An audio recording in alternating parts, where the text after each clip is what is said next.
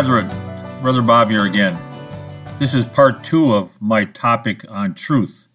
The truth of truth will set you free. Truth is a wonderful thing.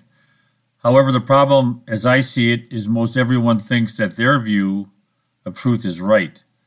Let me interject. Sadly, many, if not most of you, are not going to accept some of the new truths that I share with you.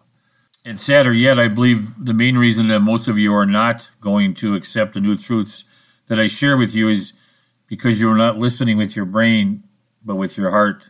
As I've already shared in a previous podcast, it is nearly impossible for a person to accept a new truth if it is their emotions that are controlling their thinking.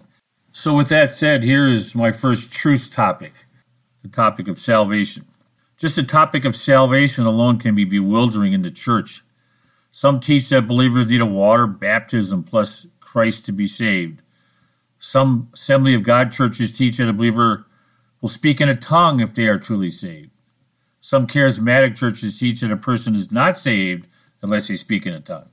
Some Pentecostal churches teach that it does not really matter if a person professes to be saved because if they really want to be close to God, they need this mysterious second Holy Spirit baptism. Half the church believes in a once saved, always saved salvation. The other half believes God's children can deny their faith and forfeit their salvation.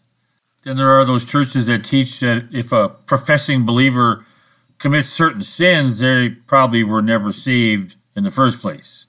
Here's the biblical truth on what it takes to get born again or saved. Ephesians 2 8, for by grace you have been saved through faith, and not of yourselves. The ability to get saved is a gift from God. People have always been saved or redeemed by having faith in a redeeming God. The initial saving faith was never attached to good works or sacraments or righteous living or holiness. In the Old Testament, people looked forward to a promised future Redeemer God, believing that their Redeemer would somehow forgive them of their sins.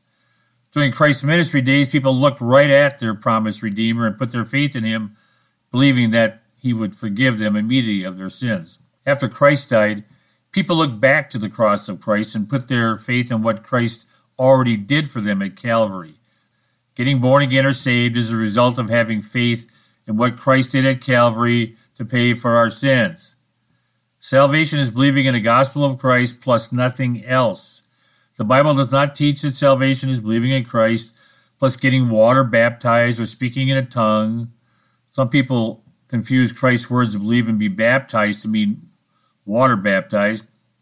In order to get saved, one does not have to promise to give up their wicked lifestyle or even promise to serve Christ. Salvation is a gift.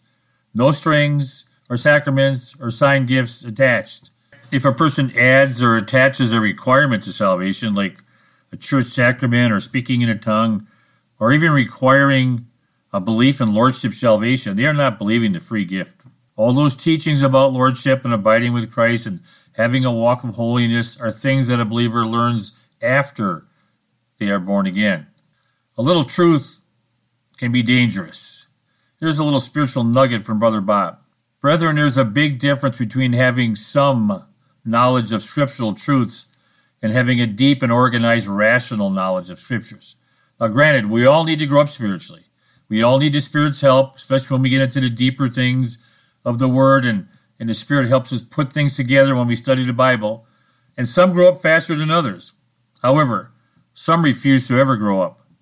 But they make themselves sound all grown up spiritually by using just enough spiritual sparkle to dazzle the naive. Now, a new believer can have knowledge of a little truth and correctly teach that truth. So here is the truth that everyone who is born again knows already. That man hanging on that cross to pay for mankind's sins is God. Not a lesser God, not a smaller God. Christ is God who took on a human form. So there are some basic but important truths that a new believer could teach.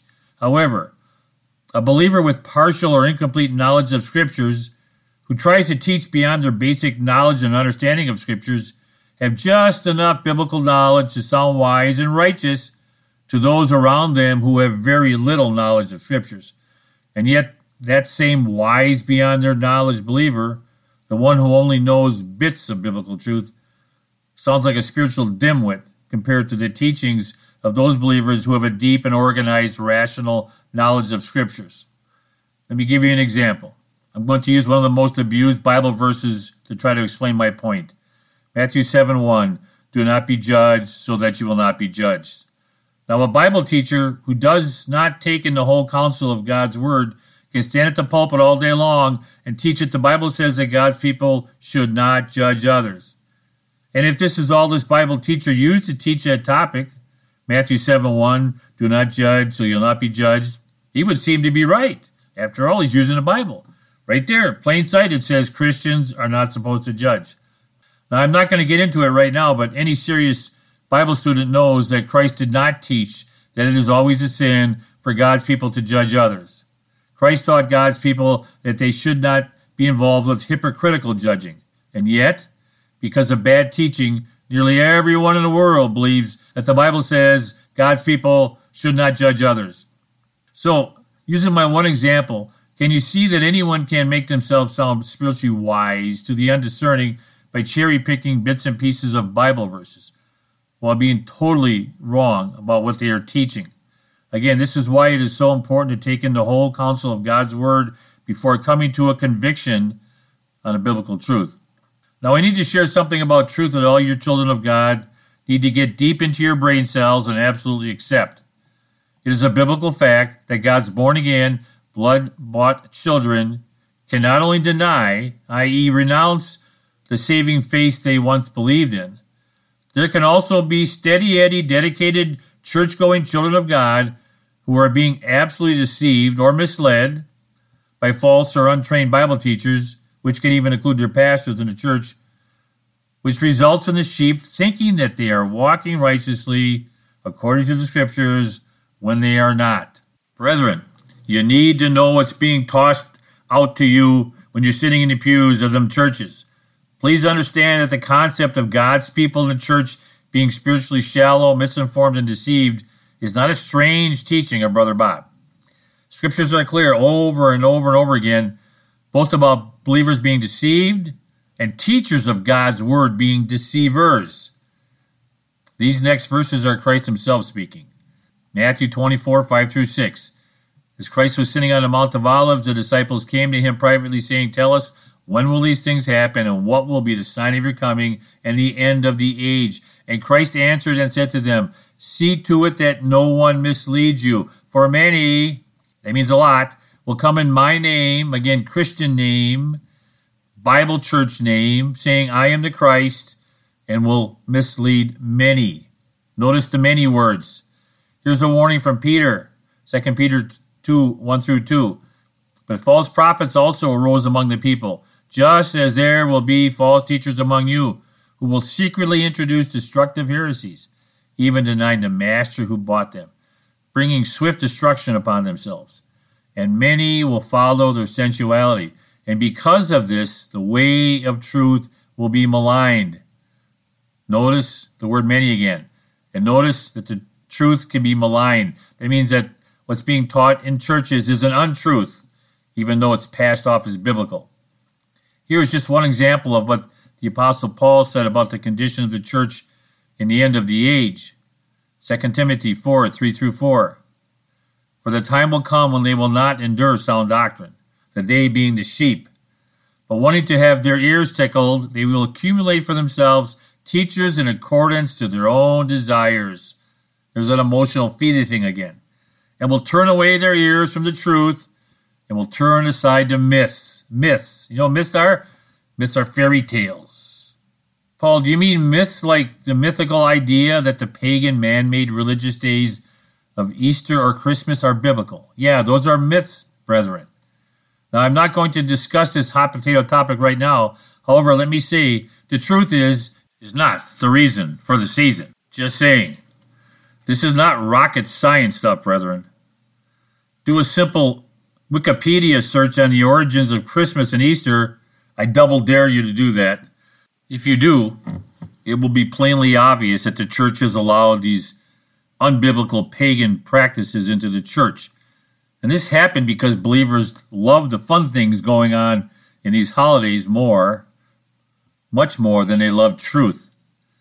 Ezekiel 11:12 Thus you will know that I am the Lord, for you have not in my statutes, nor have you executed my ordinances, but have acted according to the ordinances of the nations around you. These pagan holidays are casually accepted by God's people because they are so rooted in these pagan traditions that they never question them. They say, because we celebrate these holidays, we do it differently. For us, it's all about Jesus. Yeah, right. Now, I do not doubt that some of you genuinely believe Jesus is honored by these pagan holidays that the church has adopted. But guess what? God is never pleased when we try to honor him with pagan rituals that we candy coat with spirituality. Brethren, we are required as Christians to line up everything according to the scriptures. We are commanded to worship Jesus in spirit and truth. Christmas and Easter are lies. Unfortunately, most of the church are moving further and further away from God's truths in order to enjoy the passing pleasures of sin. You charismatic, like sign seeking church leaders who believe that it's the Holy Spirit's job to keep God's word pure should be asking yourselves, where's the Holy Spirit while all this deception and distortion is going on? Sadly, most do not even see the deception. In my opinion, the Holy Spirit is not the one responsible for keeping God's word pure. The Holy Spirit can only lead us to truth. I believe the scriptures are clear. It's the believer's job to keep the leaven out of the church. The Lord gave his people the treasures of his word, which are the thoughts, the mind of God, and he expects us to protect that treasure with every ounce of our fiber. God doesn't want us adding to it or taking away from it. Sad thing is, many of God's people have only a superficial knowledge of the treasures of God's word. It's going to be a future topic for a podcast. Brethren, I see nothing in the New Testament church that even comes close to teaching that in the end of the church age, just before the Lord returns, there's going to be this big, gigantic, humongous, supernatural revival of the church. Now, to see the world revive would be wonderful, but the idea is not biblically realistic. The Lord does not revive a heart that does not want to be revived. I truly believe that God's church, for the most part, has become so much like the world, it's hard to tell the two apart, and that means that one cannot help the other. And the idea that the Lord is going to rescue, i.e., rapture up his church, so they do not have to suffer persecution during the seven year tribulation period is just plain silly. For the most part, God's church is up to their eyeballs in the things of the world. Do you honestly believe that the Lord is going to rescue his rebellious children from the persecution of the tribulation times? Let's get back on the topic of truth. Brethren, correct understanding of the definitions of words and the proper use of grammatical rules and the proper placement of words in a sentence are all important when either expressing a truth or when determining a truth, not just a biblical truth. Hermeneutics, which is the proper interpretation of the scriptures, is not possible without knowing how to use proper grammar and grammar laws and history and the definition and understanding of Greek and Hebrew words. Brethren, if you are not able to spiritually use and or discern those items I just mentioned, you will never ever learn anything but the basic truths of God's Word, unless, of course, you are under the authority of a pretty outstanding Bible teacher. It is not the work of the Holy Spirit to teach God's people hermeneutics. Normally, learning hermeneutics comes through hard work and diligent studying. However, with today's technology, God's people have instant access to the truths of hermeneutics by using a simple economic Bible software program. Today, God's people can easily access all that hard hermeneutic work that a lot of people spent years and years and years doing with the simple push of a button on an iPhone or an iPad. P.S. There is no Rhema word from the Lord that teaches hermeneutics, just as the Holy Spirit does not teach believers Greek and Hebrew. I wanted to prove a point to some believers who foolishly believe that every righteous work or spiritual word of truth in a believer's life comes through the Holy Spirit. So I gave these various Pentecostal believers that I knew some foreign language tracts, and I asked them to see if the Holy Spirit would translate the tracts into English. Or I said, use that supposed gift of tongue that you have and translate these foreign language tracts into English for me, okay? I did not get one single track back from them. I did not do this to test God or ridicule these believers. I tried to make a point. The Holy Spirit does not do everything for God's people. The good Lord created us with a brain for a reason. Sometimes you just got to get the books out and do some studying if you want to learn stuff. Something as simple as algebra requires that the solver of a mathematical formula use the correct mathematical process to solve their problem. There are mathematical laws that must be obeyed to solve mathematical problems, just as there are grammatical laws that must be obeyed in order to have what you say or write make sense. In the English language, words must be purposely placed in a sentence in their grammatically proper sequence, going from left to right, if you want your written or spoken words to make sense. I know, this is deep stuff, isn't it? Words. Accurate words put in proper order have specific meanings for a reason. Properly spoken or written words make truth. So, knowing the meanings or definitions of words and then connecting these known definitions in the sequence in which they were written is critical in determining truth. I hope I'm not getting too deep here.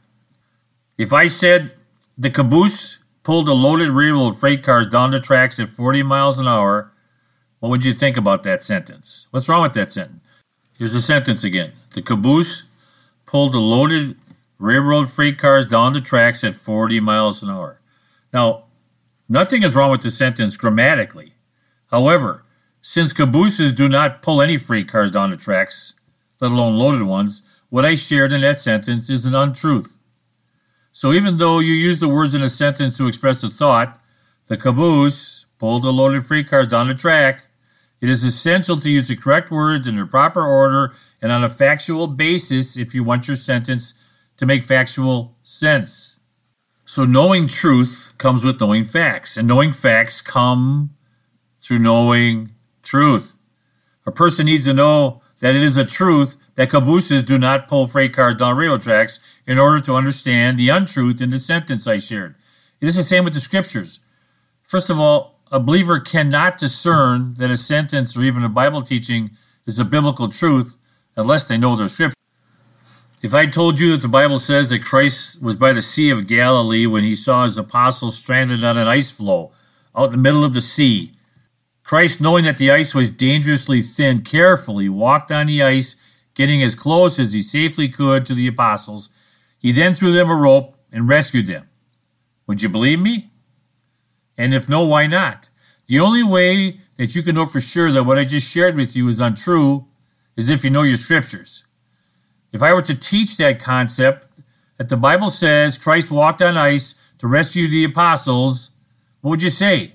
Would you say, hey, Brother Bob, can I talk to you? What you taught is not in the Bible. You're adding to scriptures, Brother Bob, and you would be correct. But again, the only reason you could know that what I shared is incorrect is if you knew your script. If you had said, Brother Bob, I did not know that the Bible says that Christ walked on ice and not water to help rescue his apostles. Can you show me where that is in the Bible? And if I could not show you in the scriptures that Christ walked on ice, I should be confronted and rebuked as being a Bible deceiver. The only way God's people are going to be able to defend the truths of God's word is by studying it for themselves.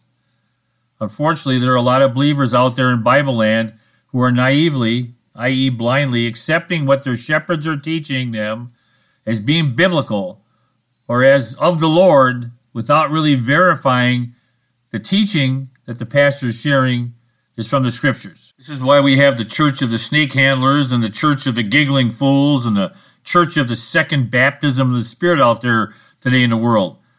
For the most part, God's people just do not know their scriptures. Again, Second Peter, false prophets arose among the people, and they will introduce destructive heresies, and the truth will be, be maligned. However, as I've already shared using Matthew 7 1, do not judge so that you will not be judged. A person can even use the truth of a Bible verse and distort the truths of God's Word. And the only way to avoid being led astray from false teachers who are cherry picking Bible verses to know your scriptures.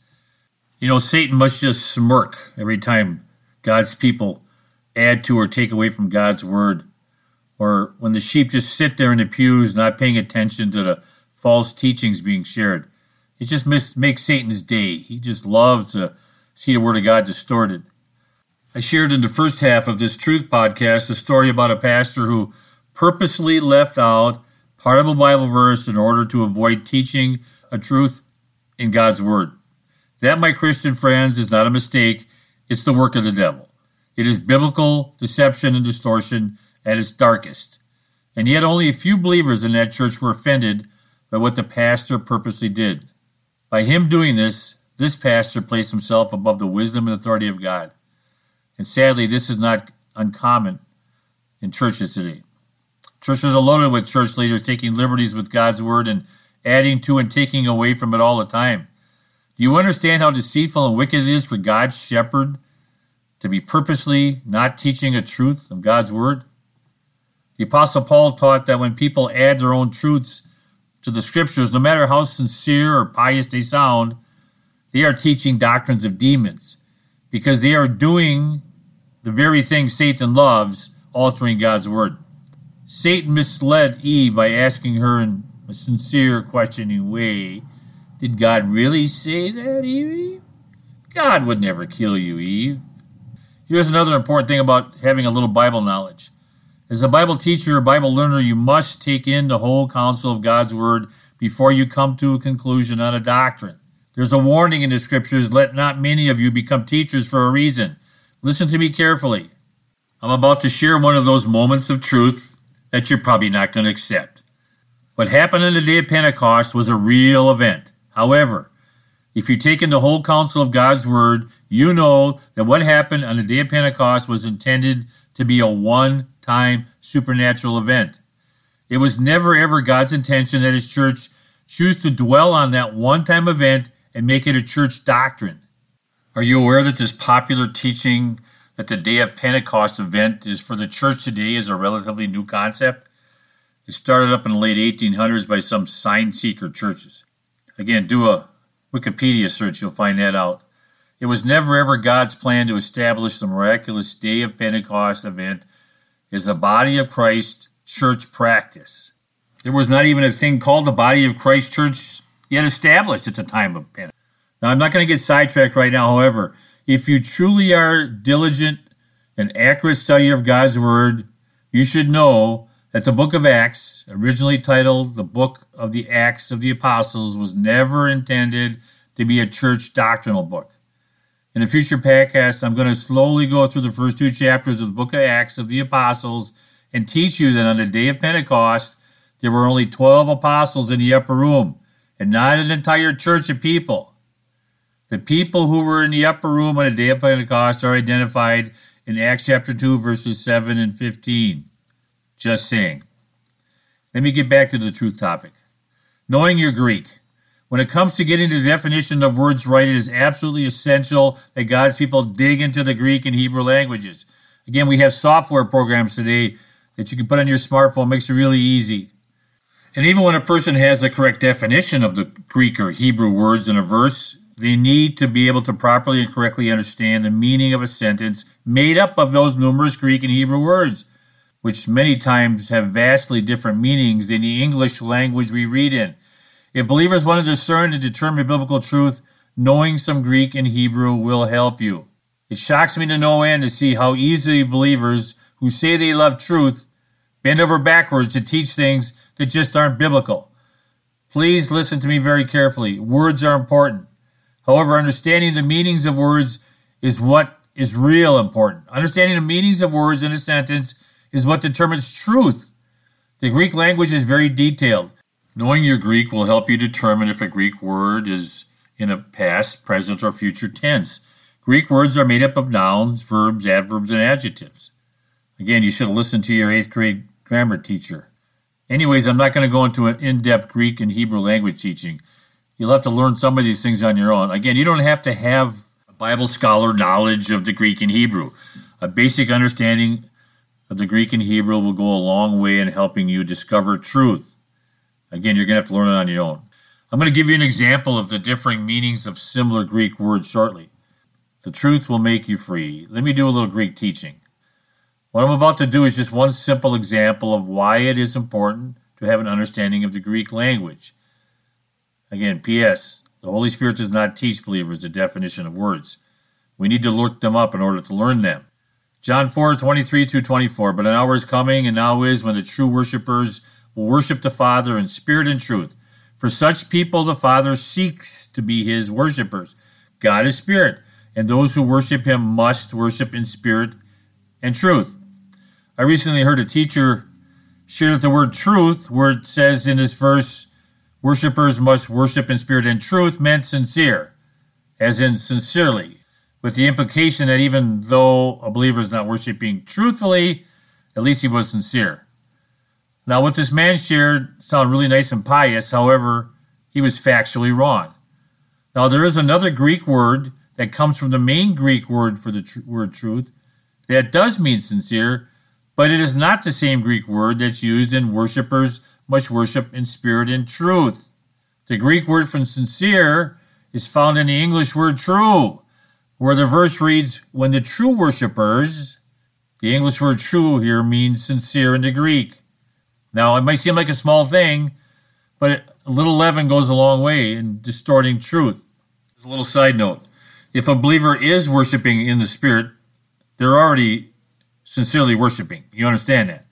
However, being sincere is only halfway of what the Lord is looking for. He wants us to be sincere and worship Him with truth. That means we can't use lies or religious teachings or made up stuff to worship Him, no matter how sincere we are. There are believers who worship sincerely, but not truthfully. And believers can try to pretend to be worshiping sincerely, but the Lord knows if they truly are. So, in closing here, worshiping God sincerely is important. However, worshiping the Lord without using truth is not possible, regardless of your feelings for God. Brethren, it is essential that we learn and then obey God's truths and not just give the Lord lip service. Remember Christ's words Why do you call me Lord and not do as I say? So, this is your friend in Christ, Brother Bob, signing off. Um, brobob for him at gmail.com. That's B R O B O B number for him at gmail.com. God bless.